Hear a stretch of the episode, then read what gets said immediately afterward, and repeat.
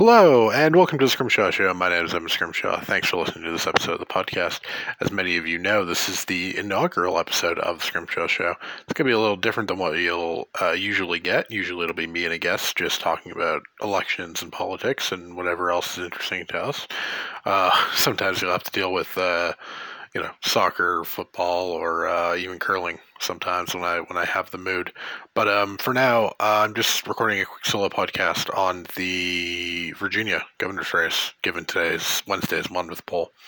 Uh, before I get into Virginia, though, I just want to say thanks to everybody who has supported the launch of this podcast. Thanks to everyone who has supported me uh, through the recent Canadian election campaign. Uh, you can find my writing at unscripted scrimshaw or scrimshaw unscripted substack.com or my political betting columns at thelines.com. Um, and yeah, no. Uh, so the question of Virginia and sort of how competitive or not, and therefore how concerned Democrats should be or not about Virginia, is an open one. Uh, I think people were less worried about it before today's uh, tied Monmouth poll. Um, the thing is that the polls in Virginia are almost assuredly overstating Republican support. There's a historical trend, or not historical, but in 2018, there were 16 governor's races with a three point polling miss or more, with a substantial amount of polls included, uh, con- uh, conducted in the race. 14 of those 16 went to the party that had won that state in the 2016 election. The only two that hadn't were Texas and Kansas. And in both cases, there were somewhat exceptional circumstances. Uh, in Texas, the Democrats didn't really contest the race at all. And you got a bunch of Beto supporting Democrats because the, there was a polling miss in the Texas Senate race. Uh, and then in Kansas, Chris Kobach was like a singularly horrible candidate. But also, both of those states are trending towards Democrats. Doesn't mean they're going to win either of those states this, you know, in 2024 or whatever. But both are states that are trending left. Those are educated states. And what you saw was basically where Republicans were strong the polling misses tended to understate Republicans, and where Democrats were strong, the polling miss tended to underestimate Democrats. Um, we saw in the 2017 Virginia race where the polls were a, a very small uh, uh, lead for Ralph Northam, and he ended up winning by nine. And the thing about the polls that we have so far is that they're mostly overstating Republicans. Monmouth today had uh, an electorate which looked reasonably fine. I mean, it was low on the number of educated uh, degree holders, but not not horrifically so. Um, the problem with that poll was Republicans were somehow winning white voters by like 27 points, I believe. Uh, YouGov and Fox both had single digit Republican leads, and that polling miss almost, or that difference in the polls, I shouldn't say polling miss yet, comes from overstating Republican support with non degree holding whites. In 2020, Donald Trump won those voters, non degree holding uh, white Virginians, by 24 points. Fox had Youngkin winning them by 25, YouGov had them winning them by 19, and Monmouth had them winning them by an amount in the 40s if you think that's possible, if you think that, you know, a 48 point lead with those voters is reasonable, maybe. I, it seems highly unlikely to me, but maybe. But it honestly it honestly feels like what we saw in the in the 2020 polls, but in reverse, right? We accepted, and, and I'm really mainly talking about myself here, right? We saw these polls with huge, huge swings from 2016 or even 2018 with degree holding whites towards Democrats, right? We accepted that Democrats were so much better in all these places with degree holders, and, and they did better than 2016. They did better than 2020, but not nearly to the scale, right?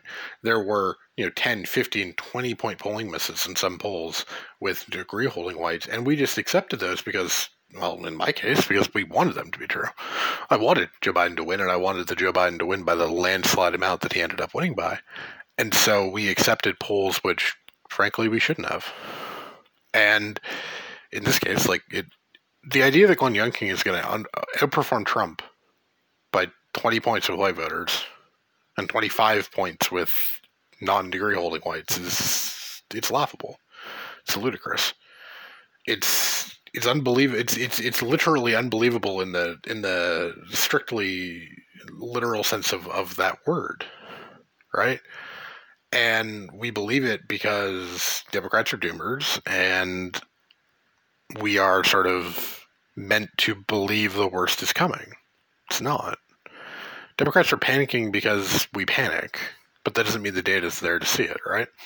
The most recent Fox poll had a had a McAuliffe plus five likely voter screen with a R11, well, sorry, with a with the Democrats by 11 registered voting screen, and something like a Biden plus six or Biden plus seven likely voter electorate. You have had a Biden plus two uh, electorate in from 2020, and somehow had McAuliffe winning by three. Like the the reason those two polls are are lower on Democrats is not because people have changed their minds, but because Democrats aren't turning out, which could potentially be correct, but is more likely that they're in trying to avoid the 2020 polling miss again. They're created the new 2021 polling miss.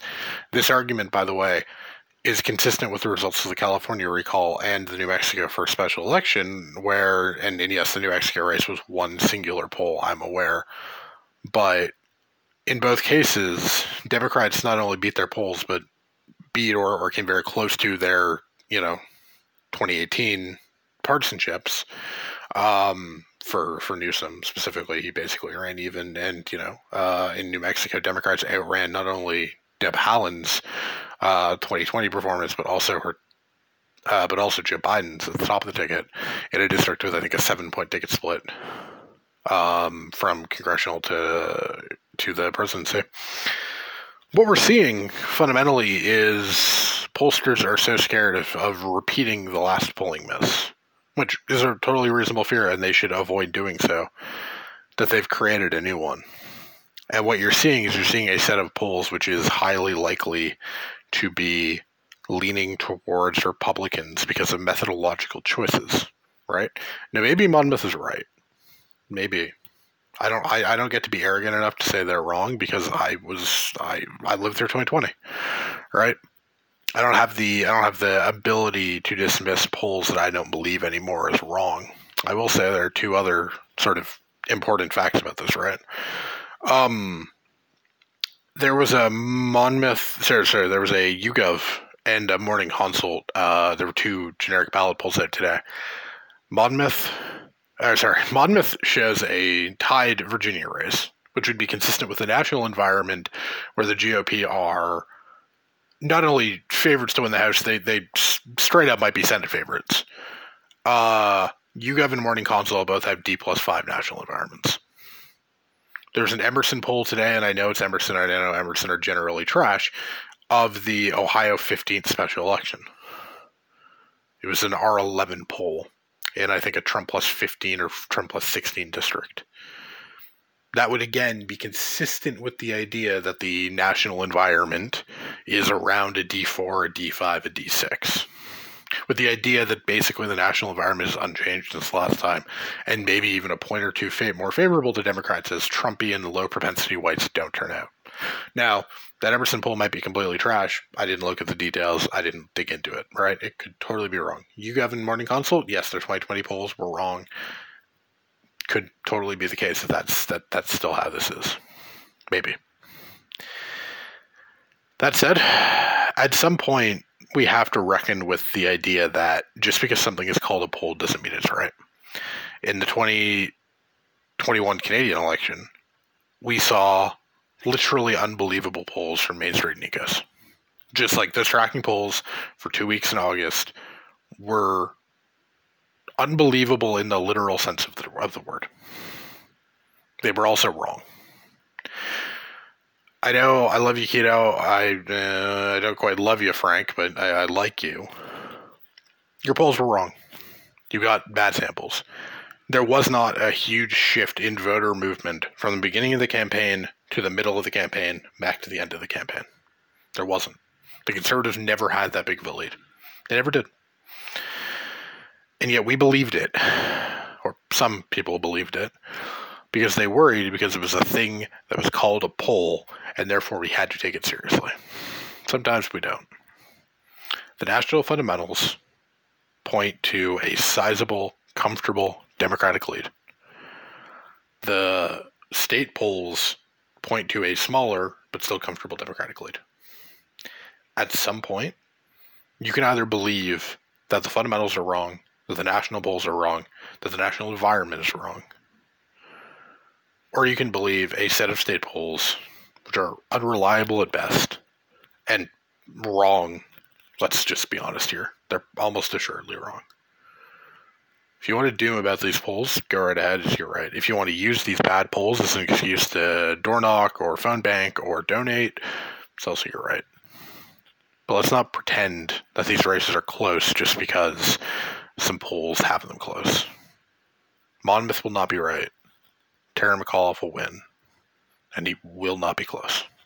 My prediction was, is, and remains, and presumably will remain unless any compelling evidence against it comes out. And I really don't see what that compelling evidence could be at this point. Is that Terry McAuliffe is going to win by about eight points. That will be my position, and that is my position, and probably will be my position for as long as this race goes on. Thank you so much for listening to the inaugural uh, edition of the Scrimshaw Show. Uh, usually these episodes will be a lot longer, but given it's just me and I've only got one specific topic, I just wanted to get this out as a quick thank you to everybody and a sort of soother for people to stop their doom scrolling and panicking. Um, read my read my work over at scrimshawunscripted.substack.com and read my political betting columns at the lines. Uh, thank you so much for listening to this episode of the podcast and have a great follow me on Twitter at eScrimshaw. Follow uh, follow the podcast account at Scrimshaw underscore show. Have a great night, everybody.